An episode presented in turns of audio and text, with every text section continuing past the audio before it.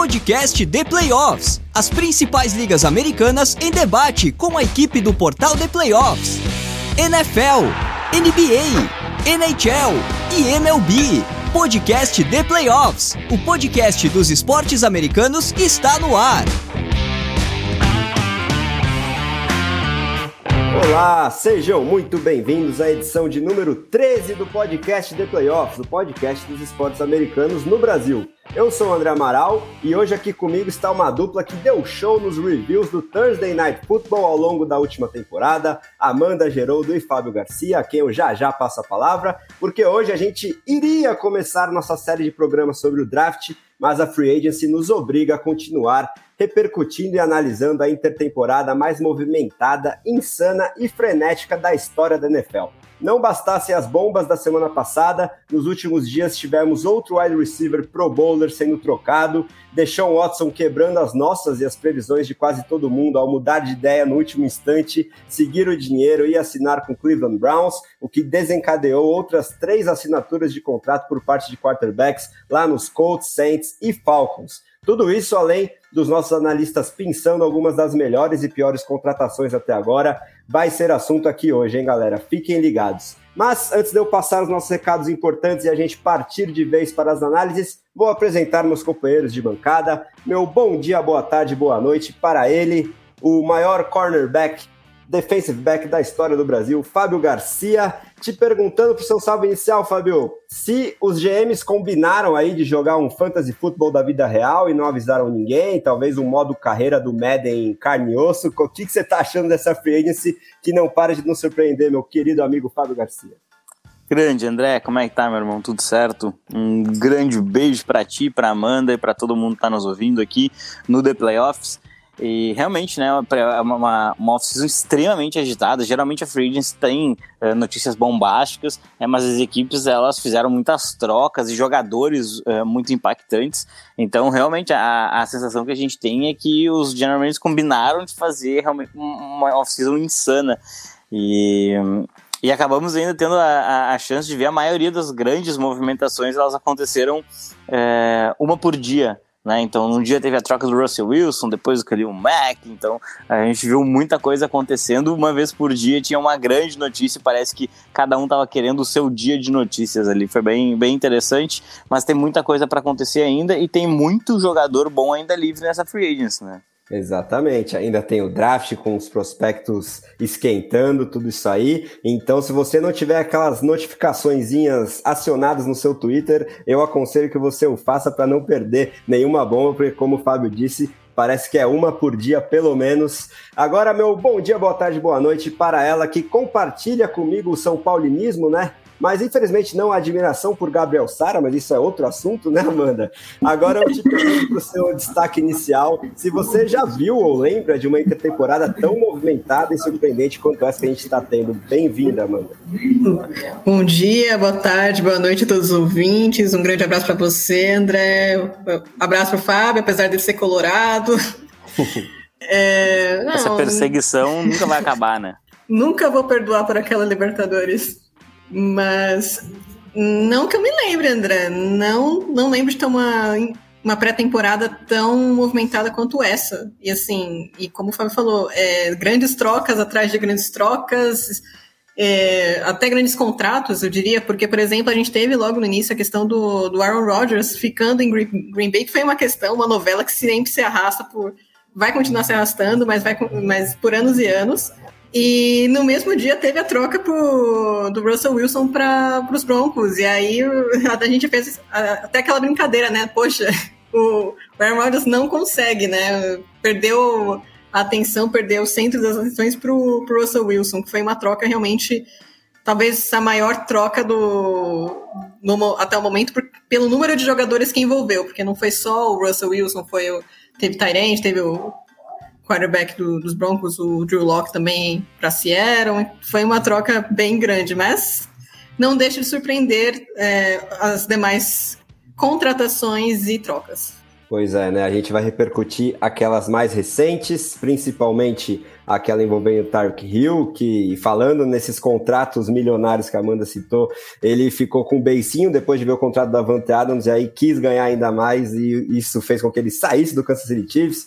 Também o Deshaun Watson e todos os dominós de quarterbacks que se seguiram. Mas antes vou passar aquele recado, aqueles recados que não podem faltar, né? Essa edição do podcast The Playoffs foi gravada e editada pela WP Oncast. Se você quiser gravar o seu podcast, qualquer material de áudio ou vídeo, fala com o nosso amigo Pix porque ele é um fera no assunto, editor de primeira categoria, ele vai ser muito solícito, tirar as suas dúvidas pelo telefone ou WhatsApp DDD 54 99620 5634 ou pelo site grupowpcom.com.br. Fica também o nosso pedido para você seguir a gente lá no Spotify, no Apple Podcast, SoundCloud, no Deezer, no Amazon Music ou em qualquer um dos seus agregadores de podcast favorito. Se for lá no Spotify, ou no Apple Podcasts ou qualquer um dos agregadores que tem essa opção, não deixa de é, colocar aquela avaliação de cinco estrelas, porque ajuda muito na divulgação aí do nosso programa para o maior número de pessoas possível. Bom, feitos os nossos recados bem importantes de sempre, vamos começar com o assunto Tark Hill, né? A troca mais bombástica e recente dos últimos dias. É, só para eu passar os termos certinhos, né? Desse jogador que já foi seis vezes Pro Bowler. Ele sai do Kansas City Chiefs para o Miami Dolphins em troca de cinco escolhas de draft. É, a maioria deste próximo draft de 2022, né? A primeira rodada de número 29 era uma das escolhas de primeira rodada que Miami tinha, é, a de número 29 geral, a do segundo round, número 50 geral, além de uma escolha de quarto round. Também duas escolhas de 2023, a do quarto round e a do sexto round de Miami. Em troca, eles ganham esse que é um dos principais recebedores da liga, talvez o mais rápido, né? Acho que isso é um tema interessante a gente citar a velocidade que esse ataque agora tem, junto com o Jalen Waddle, o Raheem Mostert, e o contrato do Tark Hill, né, é, desbancando o Davante Adams, que no programa da última semana eu mencionei que era o wide receiver mais bem pago da história da NFL, agora é o Tark Hill que vai, de, é, vai jogar no bolso dele aí 120 milhões de dólares, sendo 72,2 garantidos ao longo de quatro anos, né? Então, se você colocar os números brutos, serão 30 milhões por ano para o Tark Hill. Então, Fabio, vamos começar com você aí analisando essa troca, que eu diria que foi uma tacada de mestre do seu Las Vegas Raiders, né? Trouxe o Davante Adams, fez com que o rival de divisão criasse esse biquinho e facilitou um pouquinho a vida aí dos Raiders, que não vão ter mais que lidar é, duas vezes por temporada marcando Tark Hill, né? O que, que você tem pra gente sobre a análise dessa troca aí entre todos esses personagens envolvidos? Olha, eu acho que é uma troca que é, ela vai, é, ela vai ecoar pela NFL por um, por um tempo ainda, né? Em virtude da, é, dessas escolhas e o que, que o Kansas City Chiefs vai conseguir produzir a partir delas. Né? O Tyreek Hill foi uma escolha de draft mais tardia, ele não foi uma escolha cedo no draft, quando ele foi para Kansas, e ele se desenvolveu muito e virou um wide receiver número um, né? Utilizando a, principalmente a velocidade como, como o grande fator. E e, e, realmente parece que as conversas estavam boas para para um novo contrato, mas ele quis aguardar o contrato do Davante Adams, em tese com o Green Bay Packers, e após os termos do, contrato do Adams com os Raiders, é, ele pediu mais ele pediu mais dinheiro e os Chiefs entenderam que não seria o caso de, de pagar esses valores pelo Rio, e, e aí a partir disso fizeram essa troca.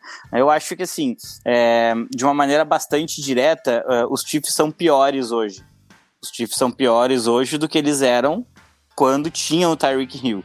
Ou seja, para a temporada 2022, eu acho que isso é ruim para Kansas City. É, mas eles têm o salary cap que eles não vão gastar com o Hill. Eles têm a escolha de draft que, que era as escolhas de draft que eram de Miami e, e, então eles possivelmente podem ser melhores em 2023 do que seriam se o Tyreek Hill estivesse né? Então, assim, é, talvez eles tenham dado um passo para trás para depois dar dois à frente. Né? E daí 2023 seria um ano em que o time poderia é, estar bem mais forte e, e, e ter essa, essa, essa, possibilidade de dominar mesmo a EFC, o que é uma coisa muito difícil, considerando o, o, a quantidade de talento que se tem na, na conferência no momento. Né? Então, assim, eu vejo que para os Chiefs ganharem o Super Bowl 2022 ficou mais difícil, mas talvez para, uh, para Super Bowl 2023 uh, uh, fique mais fácil. Aí vai tudo depender do trabalho de draft. É, e os Dolphins, eles dão um ultimato ao Tua Tagovailoa, né? Eu acho que é, que é isso que Miami faz. É, é a última chance que o Tua tem de se provar um quarterback na NFL. Ele tem agora o Gesicki, que é um, é um bom tight recebendo passes, o Jalen Weddle, que foi excelente no seu primeiro ano na liga, o Tyreek Hill, né, que dispensa apresentações, e, e, então assim, a gente vê, acho que se não me engano o Cedric Wilson tá lá também, então é uma opção a mais para abrir espaço nas defesas. É, e acho que a partir disso os Dolphins têm uma qualidade ofensiva forte o bastante é, para com um novo treinador focado em ataque, inclusive, é, para produzir em altíssimo nível. Né? Os Dolphins estavam ficando um pouco para trás na corrida da AFC e talvez é, o Tyreek Hill consiga trazer com a velocidade dele os Dolphins de volta para a corrida. Né? Exatamente, né? Os Dolphins reforçando bastante, dando muitas novas armas e proteção ao Tua, né? É, nessa off-season com uma nova comissão técnica e também a questão da velocidade, Amanda. Então, queria saber se você concorda aí com a análise do Fábio nesse passo para trás que os Chiefs deram para, quem sabe, colher os frutos um pouquinho mais no médio e longo prazo. E do lado dos Dolphins, se é realmente um ultimato para o Tua Tango Vailoa, não tem mais desculpas. Como que você enxerga aí é, aumento ou diminuição de qualidade desses times envolvidos nessa troca? Em relação aos chips, eu concordo com o Fábio, até porque, é, em termos assim de franquias e dos valores, se você acha que um valor que o jogador está pedindo não vai fazer sentido para sua franquia médio e longo prazo, não adianta você tentar segurar, porque às vezes você se prende a contratos longos, contratos pesados, que depois vão atrapalhar o seu time no, a longo prazo. E eu acho que foi pensando nisso que os Chiefs decidiram deixar o Tarkil livre para assinar com quem ele quisesse assinar, quem pagasse mais por ele. E é lógico que pro ataque dos Chiefs isso é muito ruim. Já eles tiveram dificuldades no ano passado, principalmente no início. Você via que alguns times eles conseguiram dar um trabalho contra os Chiefs, marcando principalmente o Rio e o Kelsey. Agora eles vão ter, em teoria, só o Kelsey. Os Chiefs se reforçaram no, nessa nessa pré-temporada, é verdade. Trouxeram o Juju Smith-Schuster, trouxeram o, Mar o Marcus Valdez-Scandling. Só que eles não são o Tark Hill. São bons jogadores, mas não são o Tark Hill. É a arma em profundidade que o Tark Hill é e a velocidade que o Tark Hill tem. Então, realmente, vai, vai ser um passo para trás, um passo. Até entendo que não, não tinha como os Chiefs não darem. Eles estão de olho em recebedores no, no draft. A gente, por exemplo, estava acompanhando esses dias, é, vimos que estavam de olho no Sky Moore, por exemplo. Se, se algum recebedor desse, que eles pegarem nesse draft se provar um bom recebedor, talvez o, ele, o ataque dos Chiefs mantenha a qualidade, mas é difícil você pensar em alguém para substituir o Rio agora, sabe? Não vai ter alguém que eles vão pegar ali substituir, porque bem como o Fábio falou, o Rio foi um, um um jogador que foi cultivado. Não foi um jogador que chegou pronto e explodiu ali. Ele foi treinado e o potencial dele se, se desenvolveu. Agora, em relação a Miami, é até um pouco. É, eu achei a, troca até um pouco estranha, porque em termos de, de, de lógica, assim, no, no, sentido de onde os times estão no momento, o time não é um, um, um, favorito ao Super Bowl. No cenário da AFC, não é um time que você vê brigando, tem vários times brigando na AFC no momento. Justamente por causa da situação do Tua. A gente não sabe se o Tua vai ter um ano que ele, que ele vai explodir realmente ou se ele vai ser um draft bust. Só que, de fato, o, o front office de Miami está querendo dar todas as armas para o Tua não falhar. E se ele falhar, em teoria, seria a responsabilidade dele. Inclusive, consertaram a questão da linha ofensiva, porque na temporada passada a linha ofensiva de Miami foi terrível. No jogo que o Tua se machucou, ele tomou muito sec. Inclusive, ele se machucou num sec. E quando o Jacoby Brissett entrou no lugar dele, ele também sofreu com muito sec. Não, o Jacoby Brissett não conseguia lançar de tanta pressão que ele sofreu da, da linha defensiva dos Bills. Porque a linha ofensiva de Miami não conseguiu segurar. Então, é bom que uma, os Dolphins eles tenham é, pegado o, o Terrell Armstead para reforçar essa linha ofensiva, só que é, o Tark Hill não vai resolver os problemas deles. Então, então, eu acho que o preço que pagaram pelo Rio um pouco alto demais. E eu acho que é essa a questão. Não, não era a situação que o Miami tinha, assim, de você ter várias escolhas para poder apostar num jogador, porque aí eles, eles vão ter nível de Super Bowl, como os Rams fizeram com, com o Matthew Stafford no ano passado. Eu acho que não é, são situações diferentes, mas acho que até a história dos Rams impactou um pouco o que os times fizeram nessa pré-temporada. Pois é, né? Galera tá é, deixando sair muito mais fácil as picks de draft do que a gente estava acostumado, né? Mas realmente, diante desse cenário da EFC que a gente tanto comenta, né? Tantos times bons, eu não sei se em relação ao custo-benefício, que vai ser algo que a gente vai falar é, na parte final do programa, aí, contratações de bom e, e nem tão bom custo-benefício, essa do Tark Hill eu tendo a concordar com a Amanda que talvez tenha saído caro demais, tanto em termos de picks quanto em dinheiro mesmo para o Miami Dolphins. Mas vamos observar, quem sabe é, tem esse clique aí desse ataque que potencial no papel tem. E aí, nessa linha, é, eu queria perguntar para vocês qual é a melhor dupla de wide receivers da NFL agora, né? Porque com o Davante Adams também saindo de Green Bay, ele criou uma dupla bem interessante com o Hunter Renfro. A gente tem agora Tyreek Hill e Jalen Waddle, que talvez seja a dupla mais rápida da NFL. Além disso, aquelas já consagradas aí, né? O Mike Evans e o Chris Godwin, por exemplo, lá em Tampa Bay temos o, uma dupla jovem e com muito potencial lá em Cincinnati, o Jamar Chase e o T. Higgins. Temos o Cooper Cup, que foi é, recordista de quase tudo aí na última temporada, agora junto com o Allen Robinson em Los Angeles. E algumas outras, né, como o DK Metcalf e Tyler Lockett em Seattle, Cortland Sutton Jerry Judy em Denver. Então, começar pelo Fábio para ele falar. Vamos testar um pouquinho do clubismo dele também, mas eu acho que mesmo sem clubismo, a dos Raiders é uma, é uma contender fortíssima, mas eu quero saber de vocês qual que é a melhor dupla da NFL hoje depois dessas movimentações entre os recebedores. Ah, é difícil essa pergunta, na verdade. Né? Tem, tem realmente boas duplas na, na, na NFL no momento, é, mas eu ficaria com a, com a escolha assim. Eu penso que para a gente chegar num, num, critério, a gente tem que definir o, o, o que, que, seria o ponto mais importante, né? Eu acho que quem se provou de todas essas duplas e, e já conseguiu produzir em altíssimo nível, ainda tem um, um belíssimo quarterback, eu ficaria com a dupla de Tampa Bay, Mike Evans e Chris Godwin. Né? Eles são absolutamente complementares e o Mike Evans é um cara que tem muitas temporadas já na NFL, ele consegue ainda alongar o campo. O Chris Godwin trabalha muito bem saindo do slot. É um jogador que tem uma. uma é, é aquele jogador que é forte quando ele tem a bola. E, e, particularmente são, são é uma dupla que eu, eu, acho muito, muito, muito perigosa. E com o retorno do Tom Brady, acredito que, que seja uma dupla que vai produzir bastante na, na NFL novamente. É, para mim, hoje, a melhor dupla. É, eu gosto da ideia do Allen Robinson ir, ir para os Rams, acho que isso pode recuperar a carreira dele, mas ele já não consegue produzir há algum tempo. Então vamos ver como é que ele aparece lá como recebedor número 2 do Matt Stafford. É, essa chegada do Davante Adams coloca assim o ataque dos Raiders num nível muito, muito, muito diferente. Talvez tenha a melhor dupla de corredores de rota, né? Analisando somente esse esse quesito, talvez seja Las Vegas. É, e essa dupla de Miami, é, a gente, apesar de a gente gostar muito, ah, eles são muito velozes, a gente fica com um pouco de receio se o, se o canhão do, do, do, do Tua vai ser liberado, né? Porque ele não parece não conseguir esticar tanto a bola. Né? Eu vi um, uma estatística que foi um pouco assustadora, que o Miami foi o único time da NFL que não conseguiu fazer mais de um touchdown de passe em big play, né? Em passes longa distância na última temporada. É, e quando você vai enfrentar Joe Burrow, Patrick Mahomes, Josh Allen, é complicado você não conseguir produzir nesse nível, né? Pois é, e aí, Amanda?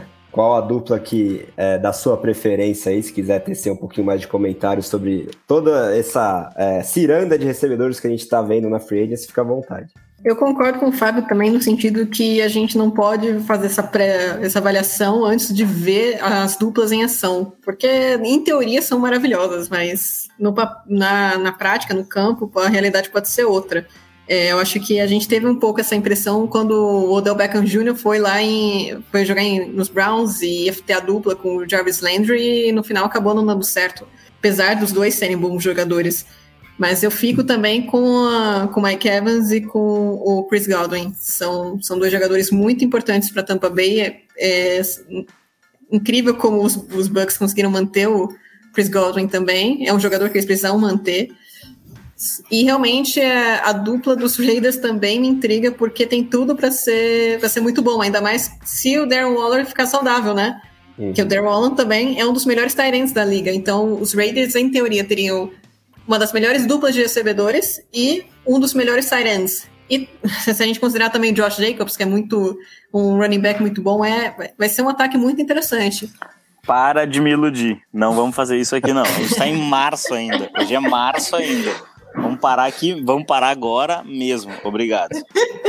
Não, mas já vamos concordar que se a gente pensar o trio, incluir os Tyrants, aí os Raiders levam essa disputa, vai, Fabio? Depende Ou se, se você quiser volta, né? o Gronk lá em Ah, se o Gronk Tampa volta, Bay, né? Tampa Bay, Tampa Bay fica numa, numa, numa situação muito boa. E tem duas duplas de wide receivers que a gente não citou aqui e que eu acho que são muito, muito, muito boas também e merecem um destaque. A dupla dos Los Angeles Chargers, Keenan Allen e Mike Williams, Verdade. é muito boa. Apesar do Mike Williams nunca ter virado, na minha opinião, o que se esperava dele no dia do draft, é, ele renovou o contrato, é, foi, foi bastante valorizado pelos Chargers e, e ele consegue uh, fazer essa, essa rota gol, né, de sair correndo em linha reta em direção à endzone. Ele é um dos recebedores que mais faz isso na NFL.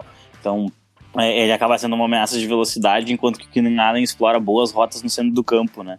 E, e a dupla do Seattle, que agora joga com uh, o espetacular Drew Locke, né? O DK Metcalf e o Tyler Lockett são também são uma dupla extremamente interessante, talvez a única posição do Seattle Seahawks que ainda seja perigosa, né? Exatamente. Vamos ver o que vai ser essa reformulação lá em Seattle, né? Esqueceu Bom, do safety.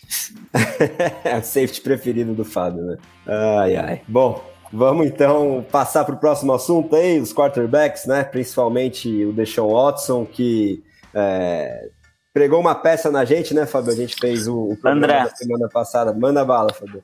Deixa eu, te faz... Deixa eu fazer uma correção ao, ao próprio comentário que eu fiz. Tem mais uma dupla de recebedores que eu acabei me esquecendo e que também merece um destaque. A nova dupla do Tennessee Titans, né? O A.J. Brown com o Robert Woods, voltando de lesão, que pode dar uma dupla bem interessante ali pro Ryan Tannehill competir com o Matt Ryan lá pela AFC South.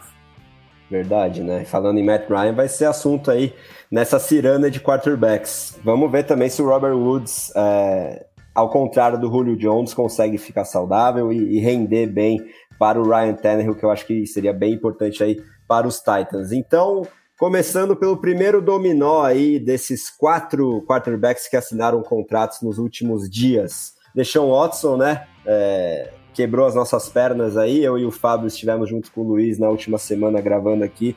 E daquela altura tínhamos certeza que ele iria para a NFC Sul, ou para os Falcons ou para o Saints, só que não, ele mudou de ideia porque o Cleveland Browns deu a casa e mais um pouco em termos de picks, além de um contrato totalmente garantido, é, um contrato mais caro em termos de dinheiro garantido da história da liga, e aí o Deshaun Watson continua na AFC, e agora é o quarterback do Cleveland Browns. Só para passar os termos exatos aí da troca, os Browns receberam o Watson e uma escolha de sexta rodada de 2024, enquanto isso os Texans receberam nada mais nada menos do que o round, a, a, escolha de primeiro round de 2022, de 2023 e 2024 dos Browns. Essa de 2022 é a número 13 geral.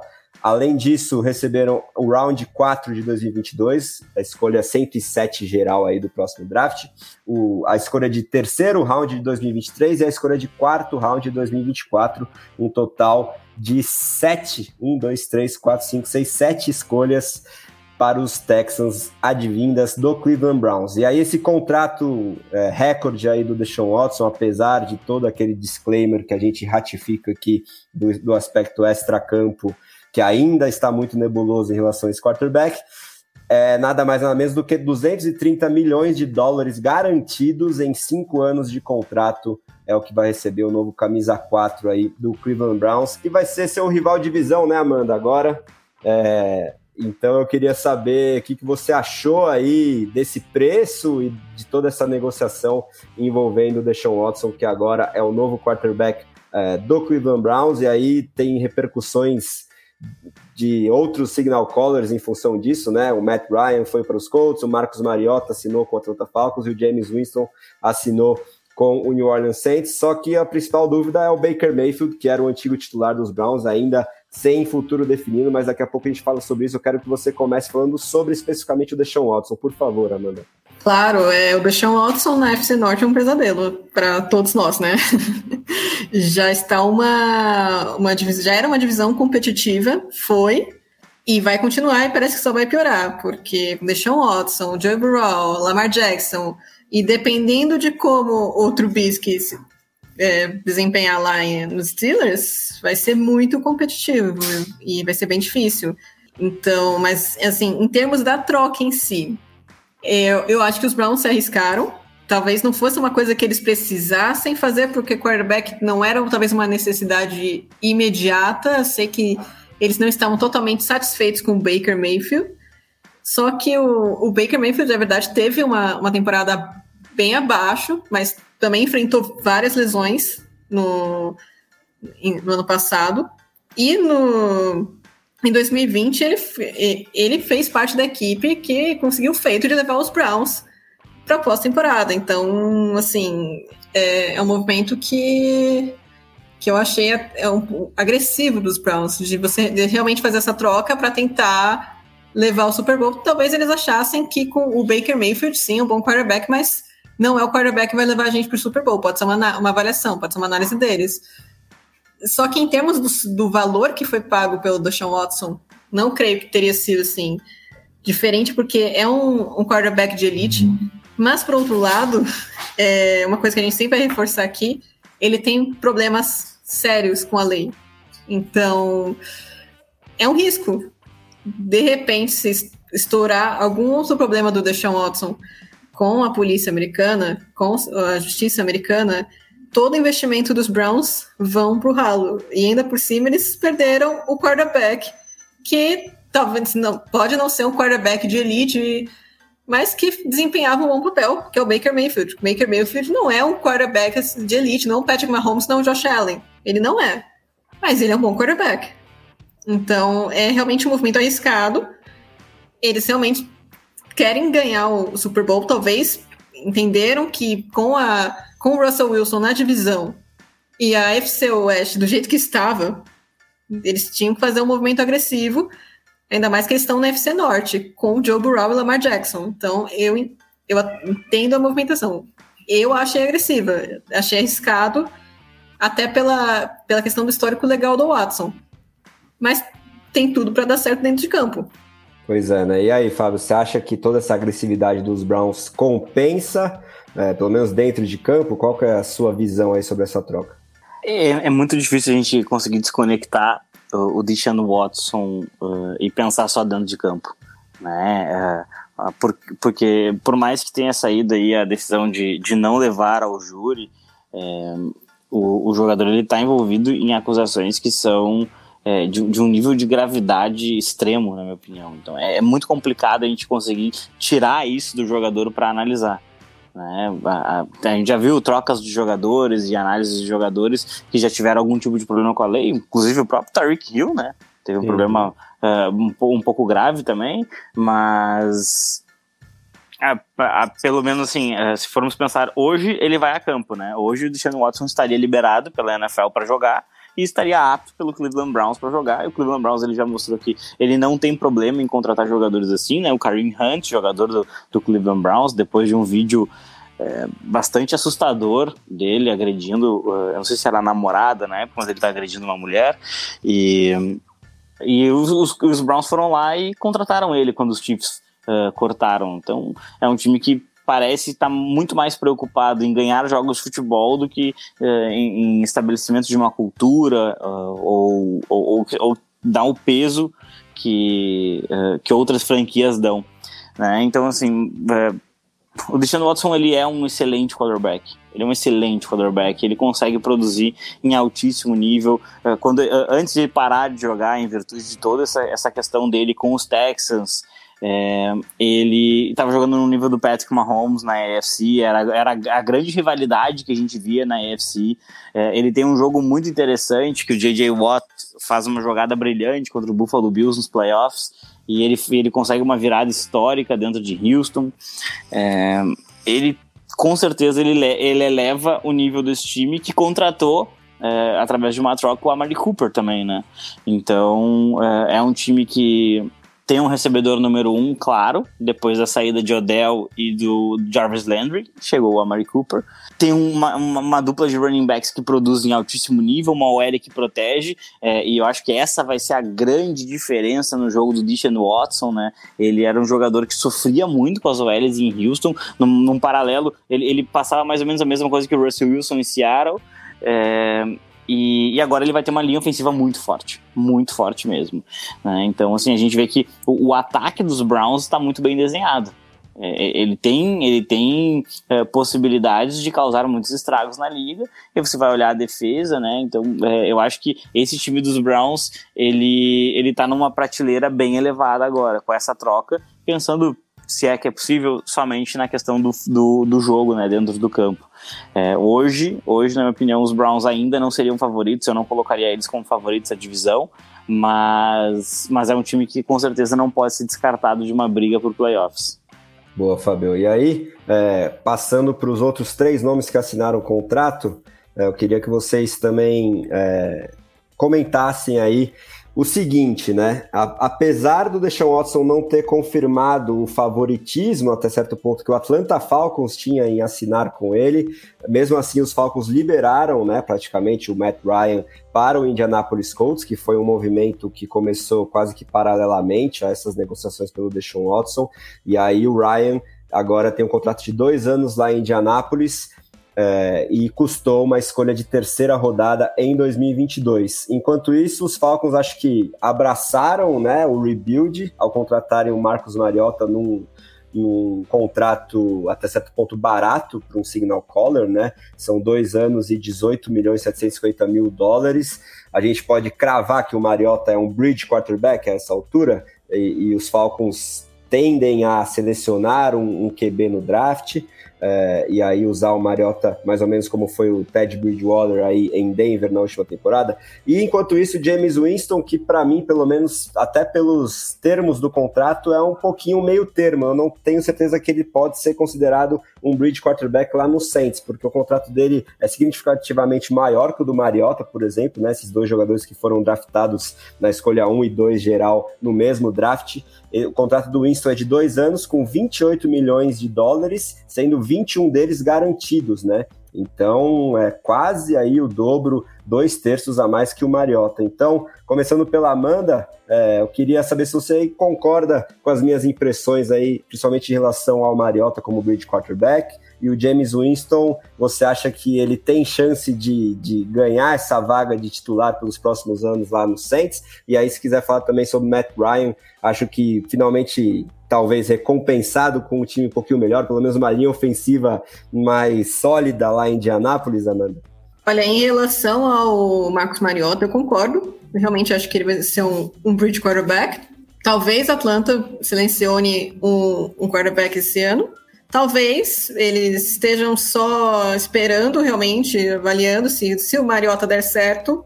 É, ok, se não der certo, eles podem pegar também um quarterback no ano que vem, que a classe parece que é melhor que a de 2022. Essa classe de 2022 de quarterbacks não está bem avaliada, apesar do, do Malik Willis ter se destacado no combine. Então, acho que realmente o Mariota pode ser sim esse, esse bridge quarterback. Ele, é, se ele tiver melhorado um pouquinho quando ele ficou nos Raiders, em relação ao que ele era como os Titans, realmente pode ser interessante para os Falcons.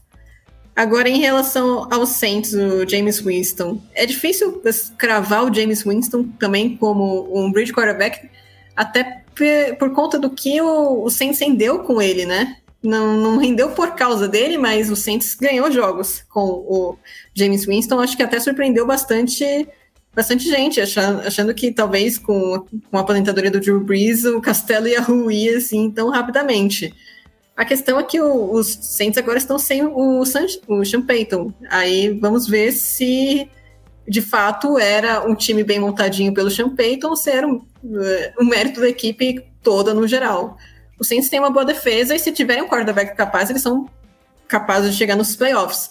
Vale lembrar que o James Winston sofreu uma lesão que encerrou a temporada dele no ano passado. Então, é, os Saints enfrentaram essa situação. E chegaram a jogar com o quarto quarterback deles. foi o Ian Book, porque o terceiro e o segundo não estavam disponíveis. E, assim, eu acho que talvez os Saints possam escolher um quarterback nessa primeira rodada, talvez aproveitar o, o contrato do Winston para desenvolvê-lo e depois ver como ele se encaixa no time, mas é, o Winston ele não, não é bem bridge quarterback porque ele não, não é aquela situação de tipo ah, o que o resultado que deu os jogos que ganhar ganhou. Não é uma situação mais ou menos como como foi o, o Teddy Bridgewater.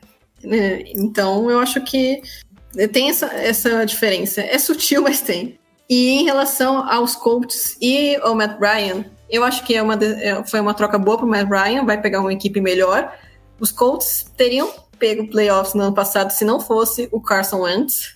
Então, foi uma troca que realmente vai melhorar bastante o nível dos Colts. Talvez eles estejam num patamar competitivo na FC.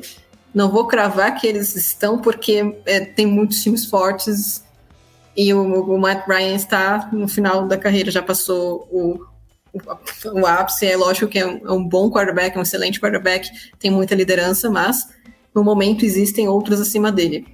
O que me chama atenção em relação aos Colts é que eu sei que o Matt Ryan é muito bom, mas será que ele é a solução definitiva a longo prazo da franquia? Porque a impressão que eu tenho é que parece que eles estão muito nesse one shot, sabe? Então, é, o Andrew Luck se aposentou, veio o Jacob Brissett, depois não deu certo, veio o Philip Rivers, é, o Philip Rivers aposentou, veio o Carson Wentz via troca, deu muito errado e agora vem o, Matt Ryan. Então, talvez seja o caso dos Colts considerarem pegar uma opção a longo prazo no draft e dá tempo de desenvolver com o Matt Ryan por lá. Pois é, né? E aí, aproveitando que a Amanda citou o Carson Wentz, eu quero perguntar para o Fábio se você acha que o Washington Commanders, é, vendo esse custo do Matt Ryan, pode ter se arrependido por ter gasto o que gastou com o próprio Wentz. E aí, é, emendar também é, qual será o destino, você acha, Fábio, de Baker Mayfield e Jimmy Garoppolo, né? Que era o quarterback mais comentado no início da intertemporada para ser trocado. Até agora isso não aconteceu. E você sente que o mercado secou? Acho que o Carolina Panthers seria o destino mais plausível para algum quarterback nesse momento, mas também já saíram reportagens de que o time não estaria interessado nem em Jimmy Garoppolo, nem em Baker Mayfield. Qual é a sua aposta para esses dois nomes? E fala aí se você acha que o Washington pode ter se arrependido de ter é, assinado o Carson Wentz talvez cedo demais. É, o, o, a franquia de Washington ela sofre bastante, né? Mas faz, faz muitos anos que ela sofre com a questão de quarterback. Eles encontraram o Kirk Cousins, pensaram que era um quarterback para a franquia, deram tag nele duas vezes, não renovaram, perderam uh, o quarterback, uh, sofreram um tempo ainda com, a, com RG3 e, e é uma franquia que ela não consegue encontrar uma solução definitiva na posição mais importante. Uh, então a gente vê vários e vários anos aquela sensação de que o time é um time bom, bem treinado, mas que ele não consegue produzir porque falta um líder que seja realmente talentoso ali, né? O Heineken teve algumas partidas ok, mas outras partidas bem questionáveis e claramente ele mostrou que ele, ele é um backup na NFL. É, o, o, Carson Wentz, na minha opinião, ele não vale o valor que foi pago. Eu acho até é, talvez mais, mais arrependido que os, que os Commanders, talvez só os Colts, né, que pagaram uma escolha de primeira rodada no Carson Wentz e, e viram depois pagar uma terceira no Matt Ryan, que é um quarterback bem melhor. E viram é. o Eagles passar no playoffs. Exatamente, os Eagles ainda foram para os playoffs no primeiro ano do seu head coach com, com um QB uh, mais novo que talvez seja a solução lá para Filadélfia na posição, pelo menos pelos próximos anos. É, então, assim, é, é absolutamente assustador é, ver que o Washington pagou, na minha opinião, muito por um QB. É, a, eles tinham oferecido um bom valor no Russell Wilson, mas o Seattle Seahawks decidiu trocar ele para outra conferência, é, então acabaram perdendo ali um talento.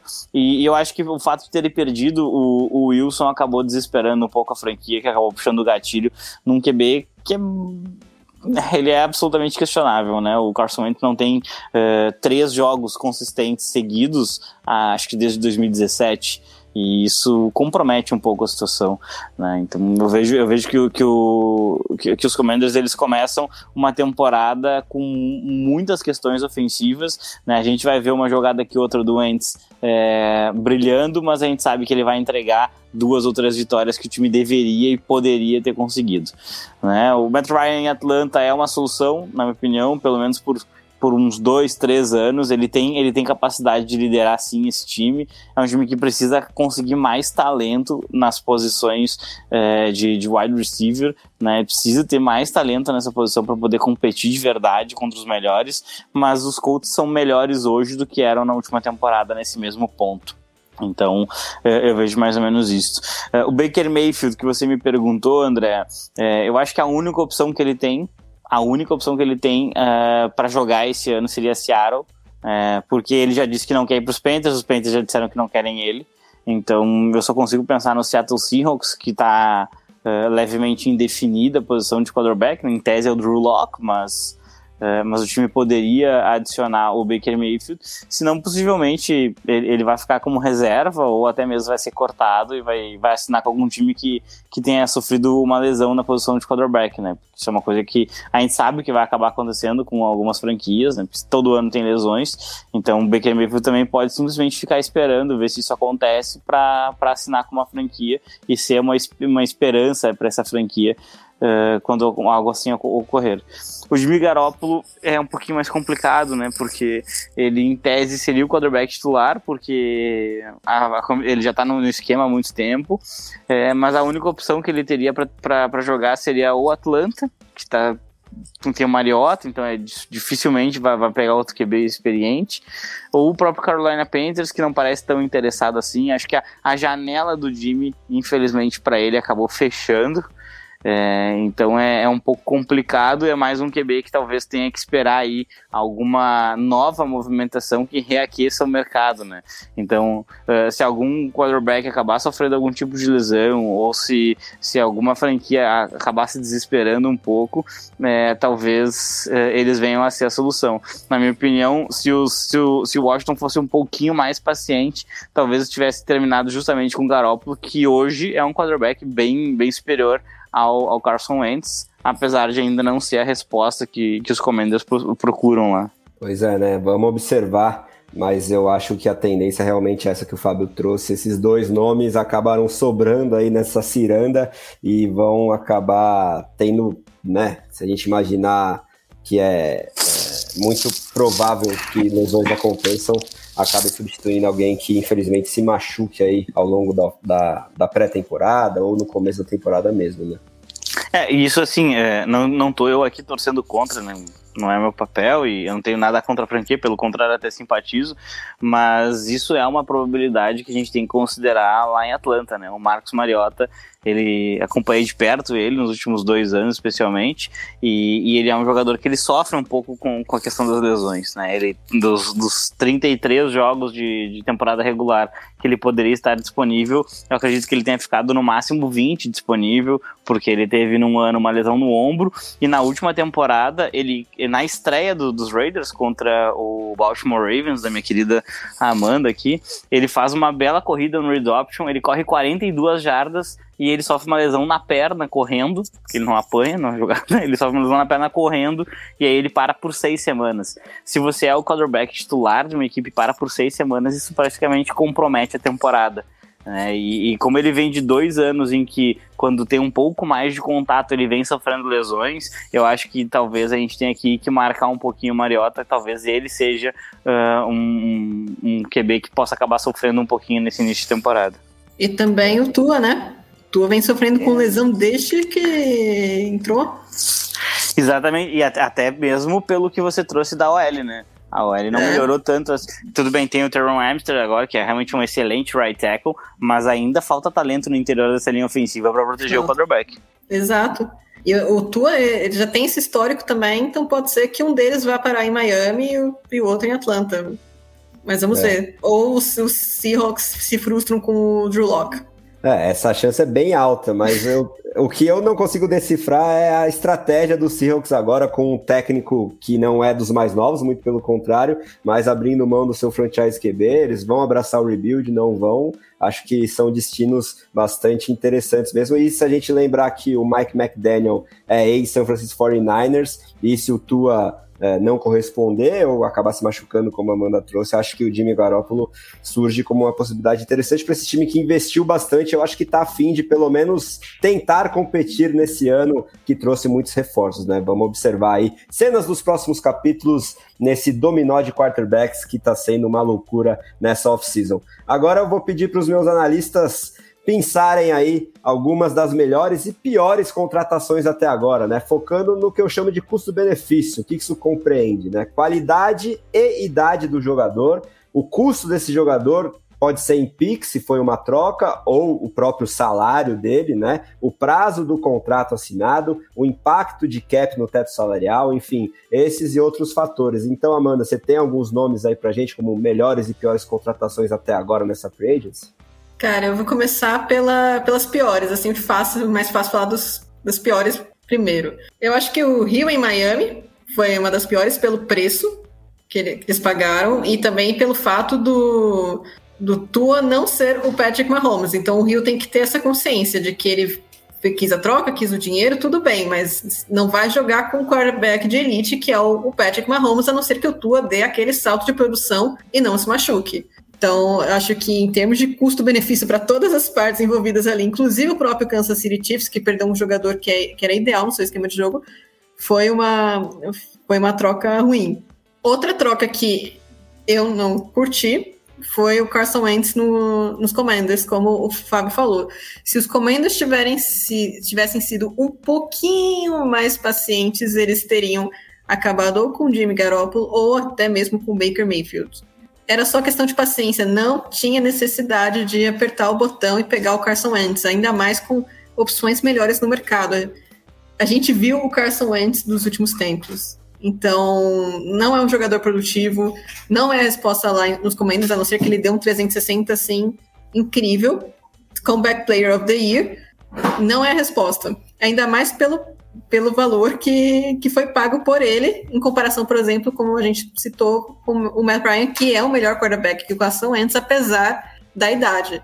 Outra questão que é, até esqueci, esquecemos de citar naqueles que os quarterbacks se machucam com facilidade, o Carson Wentz também, ele tem uma leve tendência a lesões. Então, pode ser que os Commanders tenham trocado por ele, pagando um valor considerável, e tenham que assinar um quarterback na free agency como o Garoppolo ou o Baker, por causa de uma lesão. E por fim, eu deixei o, o James Winston no Saints. Eu sei que faz sentido, mas eu acho que os Saints poderiam ser um pouco mais ousados, sabe? Porque eles têm um time competitivo. Eles têm uma defesa boa, o ataque com o Alvin Kamara é muito bom. Acho precisariam de um recebedor melhor, um tight end. Mas os Saints eles têm um time arrumadinho. Talvez eles poderiam ser um pouquinho mais ousados para pegar um quarterback. O James Winston, eu acho que teve um desempenho bom enquanto precisou jogar no Saints, mas não é a resposta a longo prazo para eles. Então eu acho que faltou um pouco de ousadia ali pro, pro nosso querido New Orleans Saints. Agora, o bom, é, sem querer puxar a sardinha, mas é, eu gostei da, da free agency tímida, mas interessante dos Ravens. Pegou, trouxe de volta o Michael Pierce, trouxe o Morgan Moses de right tackle, que eu acho que vai ser essencial para manter o Lamar Jackson saudável e para o jogo terrestre dos Ravens, e trouxe o Marcus Williams para a posição de safety, que eu acho que era uma das maiores necessidades dos Ravens nesse momento. Infelizmente não conseguiu trazer o Zadarius Smith de volta, mas é, eu acho que foi uma agency um pouquinho, não foi tão chamativa quanto os de outras equipes, mas foi uma agency bem pontual e resolvendo as questões, os, os pontos fracos do, do, elenco no momento. É, outras, outra equipe que foi bem, na minha opinião, o, os Bills, trazendo principalmente Von Miller. Von Miller conquista Super Bowl onde quer que ele vá, então acho que eu vou apostar nos Bills essa temporada.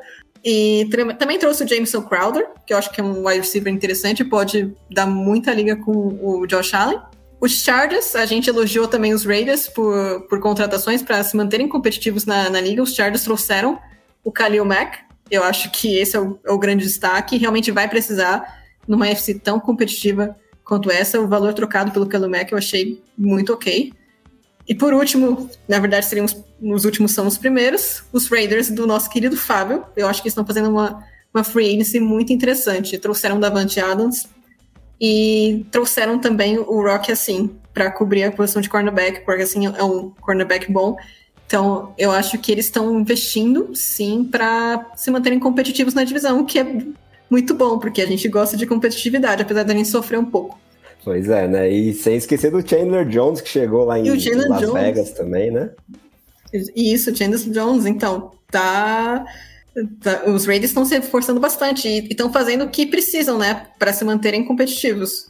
Ainda mais essa divisão tão pegada que promete jogos insanos nessa próxima temporada, que é a AFC Oeste. E você, Fabio, quais as contratações que você é, separou pra gente como melhores e piores custos-benefícios até agora dessa free agency? É, eu acho que o, a, a, principal de todas é, é o, é o Tampa Bay Buccaneers conseguir trazer o Tom Brady de volta, né, da aposentadoria. É, eu acho que isso faz o time voltar a ser um contender na, na, na NFL. E, e, obviamente isso impactou no retorno de Leonard Fournette, na renovação de Chris Godwin, no retorno do Ryan Jensen. Então eu acho que isso tudo acaba colocando Tampa num, num cenário muito positivo para tentar competir. Né? Então acho que uh, de, nesse ponto de vista o, o, time foi realmente muito bem. É, eu, eu, não gostei do movimento do, do, do, E aí eu tô, claro, né? Eu tô aqui como um analista, não tô aqui como um torcedor. É, eu não gostei do movimento do Davante Adams ser trocado pelo Green Bay Packers, do ponto de vista dos Packers que, que, renovam com o Aaron Rodgers para tentar ganhar um título nos próximos dois anos e trocam o único jogador ofensivo que dava essa condição para ele. É, ah, mas, mas de repente vai trazer um no draft.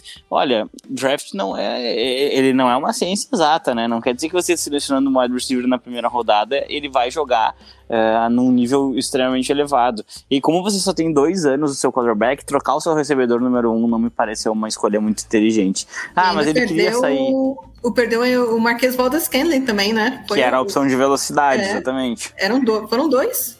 Exatamente, eles perderam dois dos três recebedores principais, sendo que um deles é absolutamente uh, um diferencial, né? É, e eu acho que a partir disso o time ele tá numa condição muito mais distante de um Super Bowl. Então eu, eu, eu, eu acho que se enfraqueceu bastante, não gostei desse movimento. É, eu queria destacar o JC Jackson, também lá no, no Los Angeles Chargers, foi uma, uma boa adição num preço muito interessante para ajudar na posição de cornerback, numa secundária bem treinada pelo Brent Staley e acho que foi realmente interessante. É, mantendo ainda na, na, na, secundária, eu gostei da, da adição do, do Marcus Williams lá, no, lá em Baltimore. Eu acho que é uma franquia que é, ela é extremamente bem treinada pelo Harbour, mas ela sofre muito na posição de safety há algum tempo. É, tentou trazer o Earl Thomas, não deu muito certo, e, e apesar de ter corners bons, na posição de safety parecia carecer um pouquinho de talento. Eu acho que eles endereçaram isso de uma maneira inteligente. Eu quero destacar aqui o, o, os Jets, né? Que o pessoal faz muita piada, mas eu acho que fez um trabalho muito interessante na adição do Tomlinson como offensive guard. É, porque é, a gente sempre fala, né? Não basta tu, você draftar um quarterback na primeira rodada, você precisa dar condições para que ele jogue. É, os Jets foram atrás do Tyreek Hill, acabaram perdendo na disputa, né? Mas, mas eles estão absolutamente comprometidos em dar armas para o Zach Wilson. Então eles têm uh, dois, uh, dois offensive tackles interessantes no time, eles têm dois guards muito fortes, então parece que a linha ofensiva está tá se criando. Talvez um recebedor um pouquinho mais parrudo, como eles queriam que fosse o Tyreek Hill, é, ele permita que, que essa equipe é, dê essas condições para o Zach Wilson. Então eu achei um movimento bem inteligente inteligente, sim. É, e eu acho que assim, tem algum, algumas. O Carson Wentz a gente já falou, né? Que foi uma movimentação absolutamente terrível. Eu achei que o Seattle Seahawks conseguiu pouco valor no Russell Wilson. É, acho que aí foi uma, uma, belíssima jogada do Denver Broncos, né? Então é ruim para um lado, bom para o outro, no caso. E acho que é, é um jogador que eu particularmente uh, entendo que ele é a franquia de Seattle, pelo menos nos últimos 10 anos, ele é a grande referência lá. Uh, e Seattle, para mim, fez uma das coisas mais desrespeitosas de, de, de, de todas as free agents que eu acompanho, que foi dispensar o Bob Wagner sem falar com ele. Né? O Bob Wagner é tão importante para Seattle quanto o Russell Wilson foi. E, e, ele ficou sabendo pela mídia de que ele seria cortado pela, uh, pelos Seahawks. É, não interessa cap, na minha opinião, assim, você tem que ter um mínimo de gratidão pelo jogador e pelo que ele dedicou. Ah, ele tá lá ganhando dinheiro, ok, mas a gente tem ainda uma relação humana nisso. Eu acho que isso afeta negativamente o, vestiário lá em Seattle. É, então, realmente não gostei dessa, dessa postura do time de dispensar um jogador sem sequer falar com ele. Acho que é, aí, aí é, um, é, um, é, uma coisa realmente muito, muito, muito negativa. E, e eu queria também destacar aqui o, o, rival da minha querida Amanda, o Pittsburgh Steelers, que adicionou o Miles Jack para o interior da sua, da sua defesa e acho que ele pode ser um upgrade em relação ao Joe Schobert, que foi cortado, e, e fazer uma dupla interessante com o Bush para ser uma, uma, dupla muito forte de dois inside linebackers. E é uma defesa que já é muito forte, muito bem treinada pelo Tomlin. Eu acho que eles podem causar bastante problema. Se o Pittsburgh Steelers encontrar realmente uma, uma solução uh, ofensiva uh, na posição de quarterback, esse time ele pode voar na, na temporada, assim. Só mais uma coisa para a gente acrescentar, que acho que a gente não comentou, mas Jacksonville Jaguars dando aquele contrato para o Christian Kirk também. é verdade, é verdade. Você tem, você tem, toda razão, toda razão, toda razão. Não exatamente. faz sentido nenhum.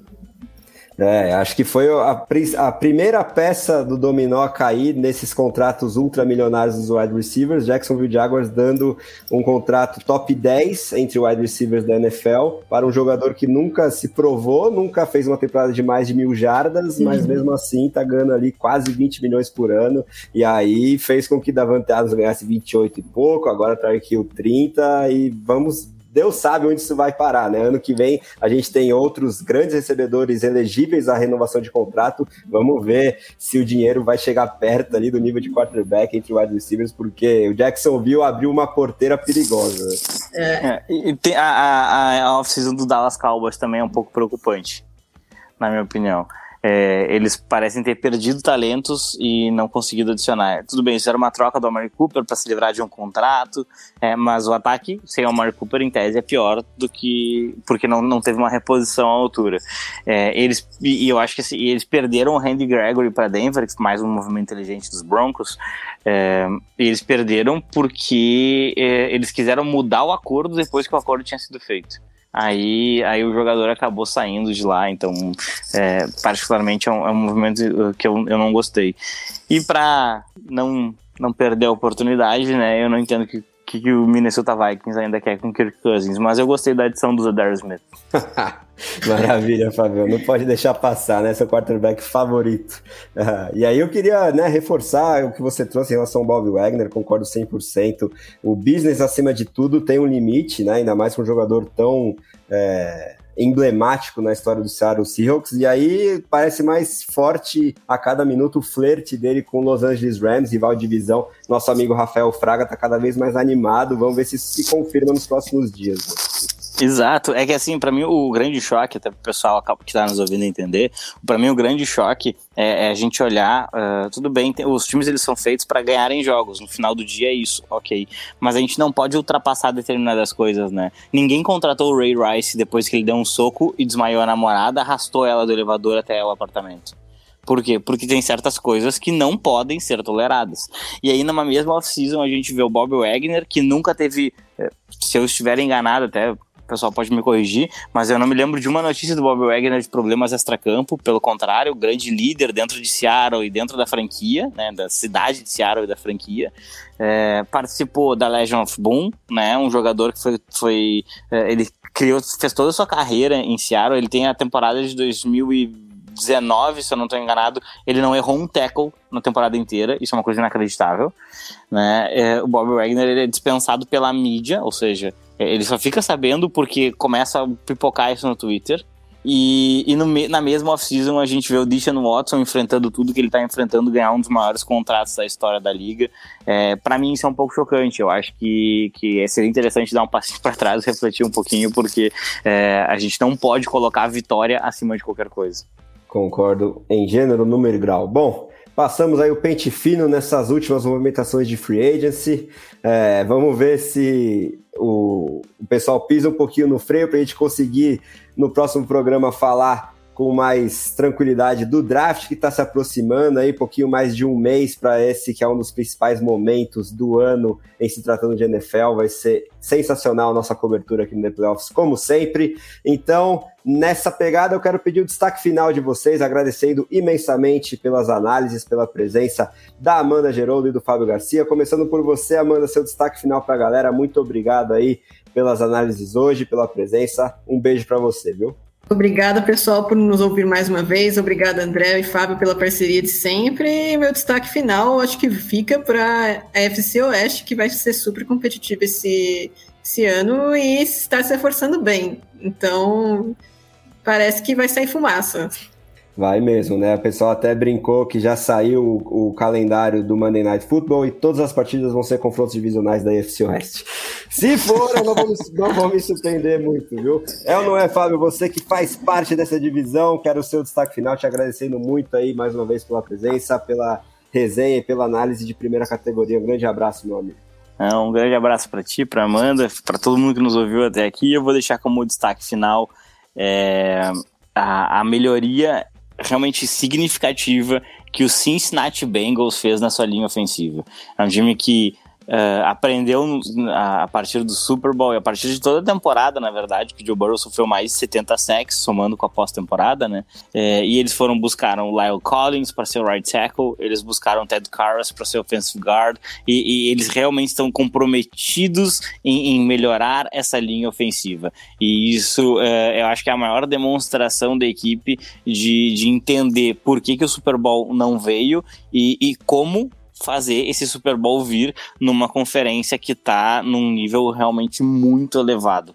É, eu venho conversando com o pessoal e para mim a AFC, é, pelo menos assim, a divisão norte e a divisão oeste, né, a divisão do, do Cincinnati Bengals e do Kansas City Chiefs, elas muito provavelmente vão ser é, definidas é, por lesões, eu acho né? De, lances de detalhe nos jogos divisionais e lesões. Os times que conseguirem ficar mais saudáveis terão uma vantagem muito grande, porque o nível está extremamente alto e a competitividade acaba sendo diferenciada justamente pela questão da, da saúde em si. É, lembrando que foram essas duas divisões que decidiram a conferência na última temporada, exatamente com Bengals e Chiefs, e realmente vai ser sensacional essa próxima temporada. Bom, essa edição do podcast The Playoffs foi gravada e editada pela WP Oncast. Grave seu podcast ou qualquer material audiovisual, você também. Fale com o Pix e tire as suas dúvidas pelo telefone ou WhatsApp DDD 54 99620 5634 ou pelo site grupowpcom.com.br. Em nome de Amanda Geroldo e Fábio Garcia, eu sou o André Amaral e essa foi a edição número 13, número legal, hein, do podcast The Playoffs. Sexta-feira que vem estaremos de volta, iniciando nossa draft season aqui no podcast The Playoffs, com os principais prospectos da posição de quarterback. Fiquem ligados, hein, galera? Muito obrigado pela audiência, um grande abraço